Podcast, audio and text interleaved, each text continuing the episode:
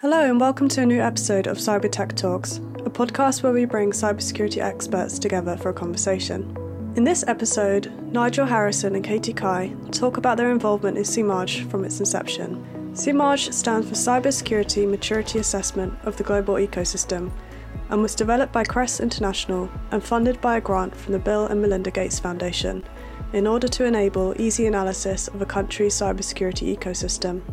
Listen on to hear about Nigel and Katy's process working on this and insight into some of the standout aspects of the CMAGE approach to cybersecurity maturity assessments. Please note that this episode was recorded in spring 2022. Hello, I'm Nigel Harrison, and I'm here with my colleague Katy Caie to discuss Crest International's cybersecurity maturity assessment of the global ecosystem, or CMAGE for short. CMAGE has been developed by Crest over the last couple of years with support from the Bill and Melinda Gates Foundation. Uh, Katy and I have been involved in it since its inception, uh, refining the maturity model, conducting research, uh, and writing assessments.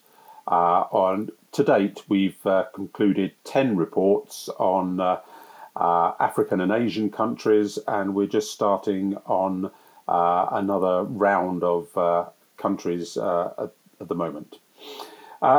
Perhaps it would be useful, Katy, if you could start off by explaining uh, what is the aim of a cybersecurity maturity model in general.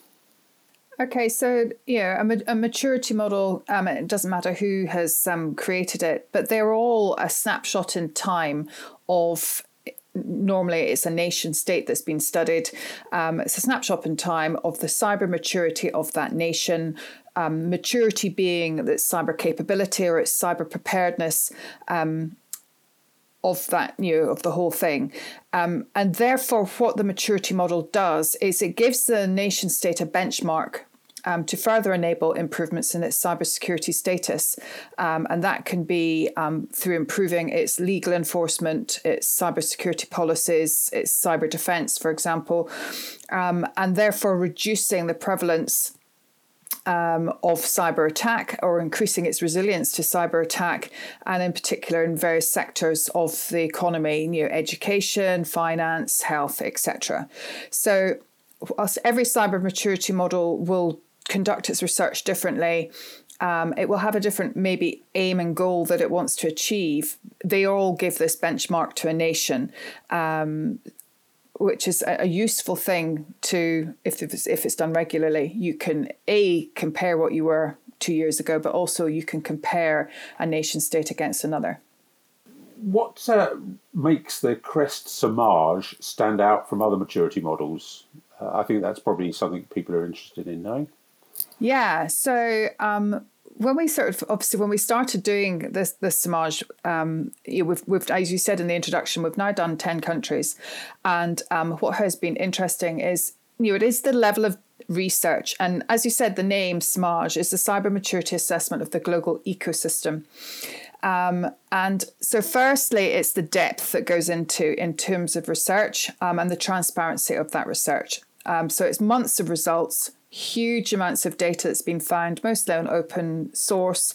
Um, and that has now all been inputted into the, the Crest's Research Hub. And that means it's all available to the public. You can go onto the Crest website, you can find it, you can drill in, and you'll see all the information and the data lines that we found out. For example, lists of universities that do cybersecurity in a particular country, for example. Um, that's all there. In addition to that, each of the countries has its own report written um, and of course, the report, you there are lots of cybersecurity reports on this world. So there's lots of infographics in it. And that is a detailed report on that country with um, conclusions and recommendations. And so it's that the ability to get into the back end of the research, I think, is, is really interesting and is, is obviously a huge difference to lots of other reports.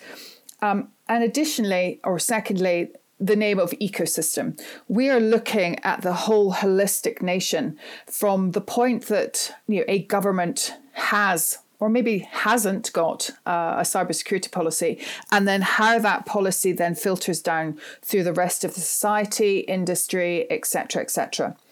Um, so how is that cybersecurity policy affecting legal and law enforcement to the cybersecurity information sharing portals, um, to education at school children level, university students, and then continuous professional development in um, for cybersecurity professionals or people who might be as an adult changing profession? It's also looking at um, the in depthness of actually how the cybersecurity business or the industry itself is conducting itself. You know, how vibrant is it? You know, how many jobs are available for cybersecurity? What's the average salaries? Um, you know, how many companies are providing cybersecurity um, services into that nation, for example? Um, and then we specifically look at um, the financial sector with a banking dimension um, you know, because the, the, financial sector is, of course, a huge target for um, attack, um, cyber attack. And so, on the basis of all of those elements, um, we've created the, the, the CREST CMAGE dimensions and its sub indicators. And that gives us a good measure overall of the vibrancy of the cybersecurity knowledge experience and, um, as I said, the cybersecurity preparedness or maturity within that nation at that point in time. Um, and I think we do a great um, look at all different aspects.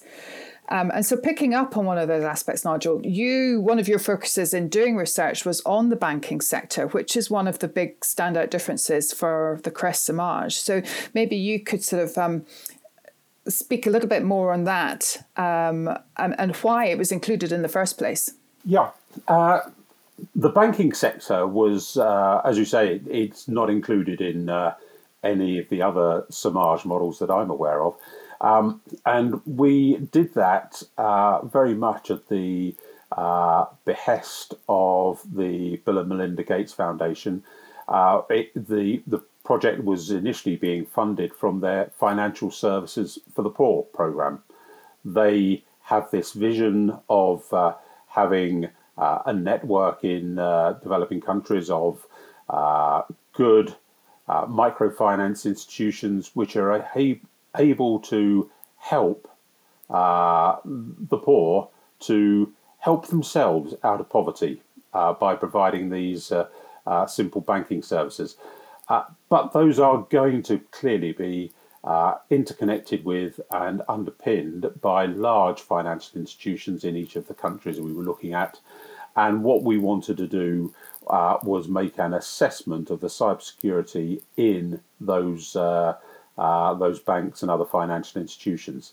So typically, um, we've been looking at between 50 and 100 financial institutions in uh, each of those countries, and we've been uh, absolutely we wanted to make sure that we were staying on absolutely on the right side of the law uh, we didn't have explicit permission to um, delve into those uh, financial institutions in, um, a way where that we were actually uh, uh intrusive.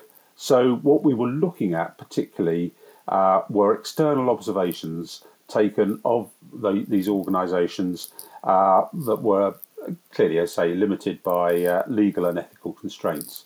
Um, and what we were trying to um, do was find measures which would help us make assessments of security architecture, access control, configuration management, uh, vulnerability patching, uh, email authentication, staff training, uh, and uh, the limiting of leakage of information which may be of use to the attacker. Um, so those are the sorts of things that we were um, uh, trying to to look at. Mm. And uh, for example, uh, when you talk about uh, email authentication, it, it's relatively easy and unobtrusive to uh, identify if uh, a bank is using simple email authentication or, or perhaps advanced or email authentication or perhaps none at all. we can look by looking at the um, uh, how up to date the browser is and the website, the construct of that uh, company, we could very quickly see if they uh, take advantage of latest patches to, to uh, improve security, things like that. So those are the sorts of things we looked at, and we came up with uh, effectively um, a, a, a, set of measures which uh, helped us do those. There was the overall cyber risk program uh, profile of each of the companies, uh, and uh, I'll come back to that. But we were particularly looking at uh, things like their infrastructure vulnerability, what risk level there was in that. Um, we were looking at access uh, and architecture risk. We, we were looking at um, email authentication risk, as I've already mentioned, and that information leakage risk. Uh, once we'd got each of those institutions uh, measured, uh, and uh, we were able to create a risk profile which produced a, um, a, a, chart, scatter diagram uh, with their uh, perceived uh, vulnerability and risk. So, how vulnerable were they to attack? Are they a, a, a target which is very attractive? what that what is that threat, and also therefore as well measuring that on one side threat and on the other access uh, their risk. And by putting together a, a, scatter diagram, we were able to see um, what where they each of the institutions lay on that scatter diagram and able to find a sort of center of mass of where uh, things were. And we could uh, assess um, uh, whether the institution was in very low category, low, medium, high, or very high, and indeed creating a national average, we could see where uh, the whole financial sector lay in that um, uh, particular country. So that's the the sorts of things that we were doing. We did find a huge range of, of uh, variability.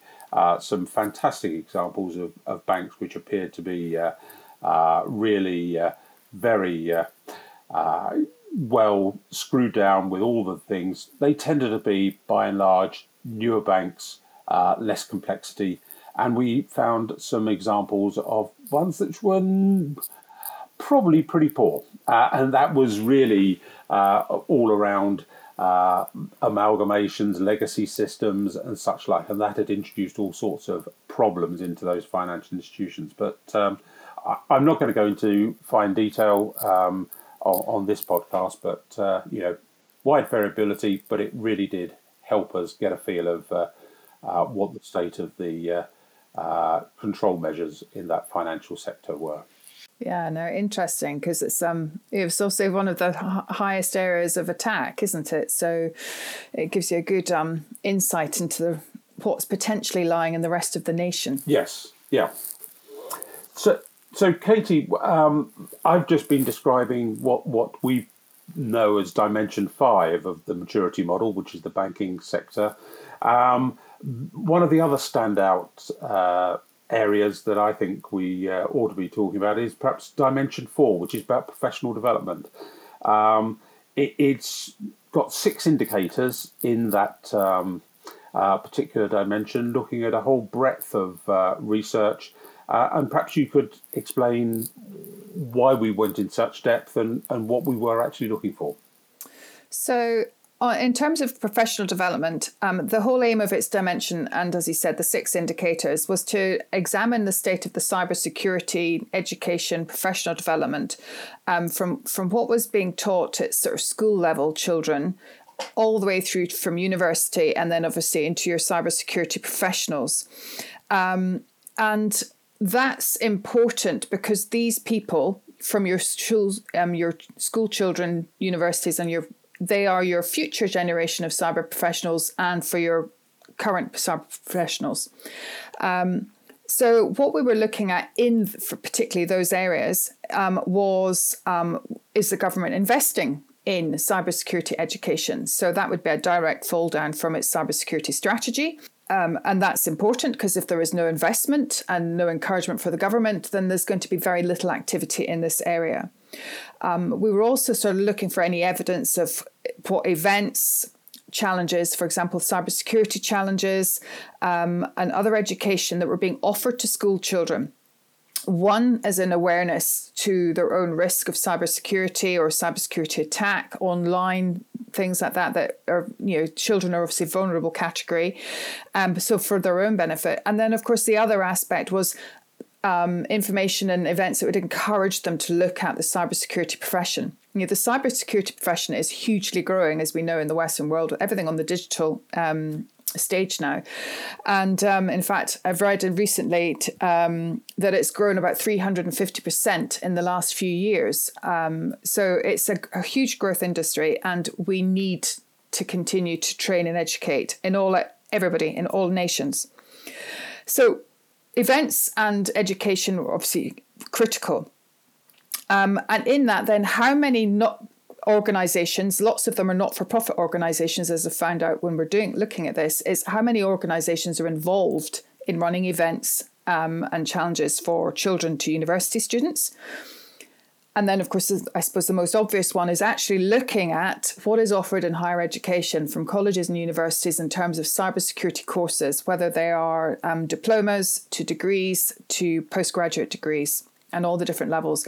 You know, how many universities are actually offering them in country, how many degrees are being offered, and then of course the quality. So there will be lots of um, countries whose universities are certainly not the same level as Oxford University, for example, and therefore you're going to have people getting different levels of education. Um, so looking at that as well. Um, in terms of the professional qualifications and certifications offered, that's mainly looking at the adult population who may already be in a cyber profession, or they might be people who want to transfer into the cyber professional um, you know later on. And so we were looking at organizations um, training providers who would provide those sort of professional certifications and then as we know in sort of the very developed countries, there are lots of accreditation companies. Crest is one of them. You know, how far do these um, companies reach globally, and do they are they in a particular country of study at that point in time? And again, those organisations are important because if they are in country and they're providing training and they're providing support for their members and they're providing certifications, again, it's a really good litmus test of the cyber security maturity at that point in time. And once again, is the government supporting the profession? You know, are there can you find statistics at the government level on the cybersecurity profession, and how much are they encouraging the cybersecurity profession to grow? In addition, this aspect we didn't just stop there. So other aspects that really give a good um, show and tell of the cyber sorry, oh, sorry, getting tongue tied there, cyber security profession are things like cybersecurity events. Um, you know, are they being run in the country? How big are they? Uh, how often are they being run? Who is running them? Um, are they locally organized things or are they big international sort of conventions? Um, how frequently are they occurring and what is their target audience? Um, again, these events spread the cybersecurity message, um, not just as an educational and be aware of being hacked and things like that, but also they're a really good test of the industry and how vibrant the cyber industry is in that country at that point in time. And in addition, cybersecurity recruitment. Um, you know, so simple things just Googling how many cybersecurity jobs are in a country at a particular time. You know, how many different search engines are bringing up that country as, yep, there's a cybersecurity job going in whatever country X. Um, so, how many jobs are currently available? How many agencies are advertising jobs? Um, are they generalistic agencies or are they specific to the cyber industry themselves? Um, again, a really good test as to whether you've got 20 jobs available at any one point in time or recent research I've been doing yesterday in one day I found over 13,000 jobs in a, in a particular country. So that 13,000 in one day those jobs will clearly only last for a couple of weeks online. The turnover is probably quite good. Um, and another thing looking at in terms of jobs is the salaries so, um, the average salaries expected for your cybersecurity professions, you can find there's plenty again websites that you can find these on, um, and again it gives you a good indication of that country. Um, sadly, is the cases a richer country can afford to pay more wages to a cybersecurity profession than a poorer country, and the risk therefore is for the less wealthy countries they can grow incredibly talented cybersecurity professionals but they might not be able to keep them if their wages in country are not as good. So they might suffer brain drain, whereas the, the very rich countries, they can afford to keep their professionals and attract professionals in from other countries um, and therefore boost their own um, profession. So, again, the, all of that is a good litmus test to the maturity of a nation. Um, and it's, it's uh, you, you, when you take all of it together, all those different indicators, um, and you sort of make that assessment, you can assess on the cyber the maturity of the professional development dimension overall. Um, but like I said, of course, it all links into the other dimensions. Um, you know, it, it, links into the banking sector because all these people get paid by banks. It links into the policy at a government level. So, um, but the professional development side, of course, is covering, or we're looking for, is it covering from school age all the way to somebody earning the high end for being a CISO in whatever company somewhere in whatever country. So, yeah, it's interesting. Yeah, well, thank you very much for that. It's it's. Uh, I, I, certainly think that uh, Dimension Four was very important as well for uh, the CMAGE modelling that we did uh, to get that sense of the community um, and their skills depth and and, and such like. Um, but uh, so we've now briefly discussed um, Dimension Five, the banking uh, risk profile. Dimension Four, the uh, professional development. Uh, just for our uh, the people who are listening, uh, a reminder of the other three dimensions that we're doing. We looked at uh, national strategy and policy, um, and there were three indicators in that area, uh, which included things like assurance schemes. law enforcement, as well as actual strategy and policy. We looked at information sharing, um, and uh, certs, those sorts of uh, organisations, institutions, uh, how good is the early warning systems in those countries that we were looking at? And then, uh, as you've already mentioned, uh, Dimension 3 was the one which looked at the cybersecurity service providers. Um, we looked at five uh, particular sub-disciplines of cybersecurity and looked to see if we've got in country companies, uh, regional companies, or, or international companies are playing in that field because those each tell us different things about the maturity of that, uh, that country.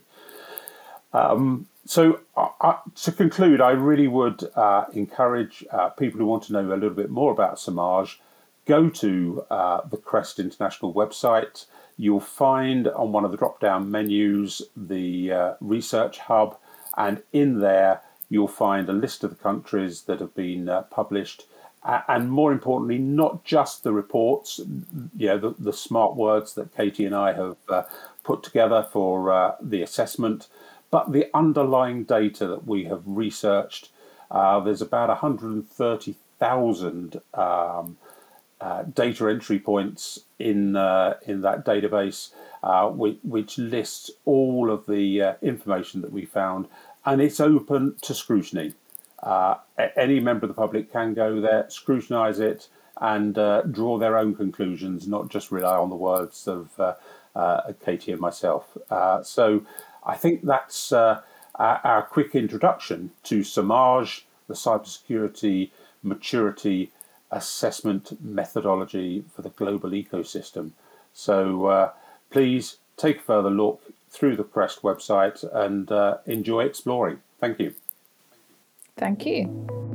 Thank you for listening to another episode of Cyber Tech Talks. You can learn more about CMAGE by going to www.cmage.crest-approved.org. The link will also be in the podcast show notes. We look forward to bringing you more episodes with cyber experts. Make sure to subscribe and follow the podcast on Twitter and LinkedIn for further updates. Thank you very much to Nigel Harrison and Katy Caie for featuring on this episode. This podcast is brought to you by Crest, an international not for profit membership body representing the global cybersecurity industry.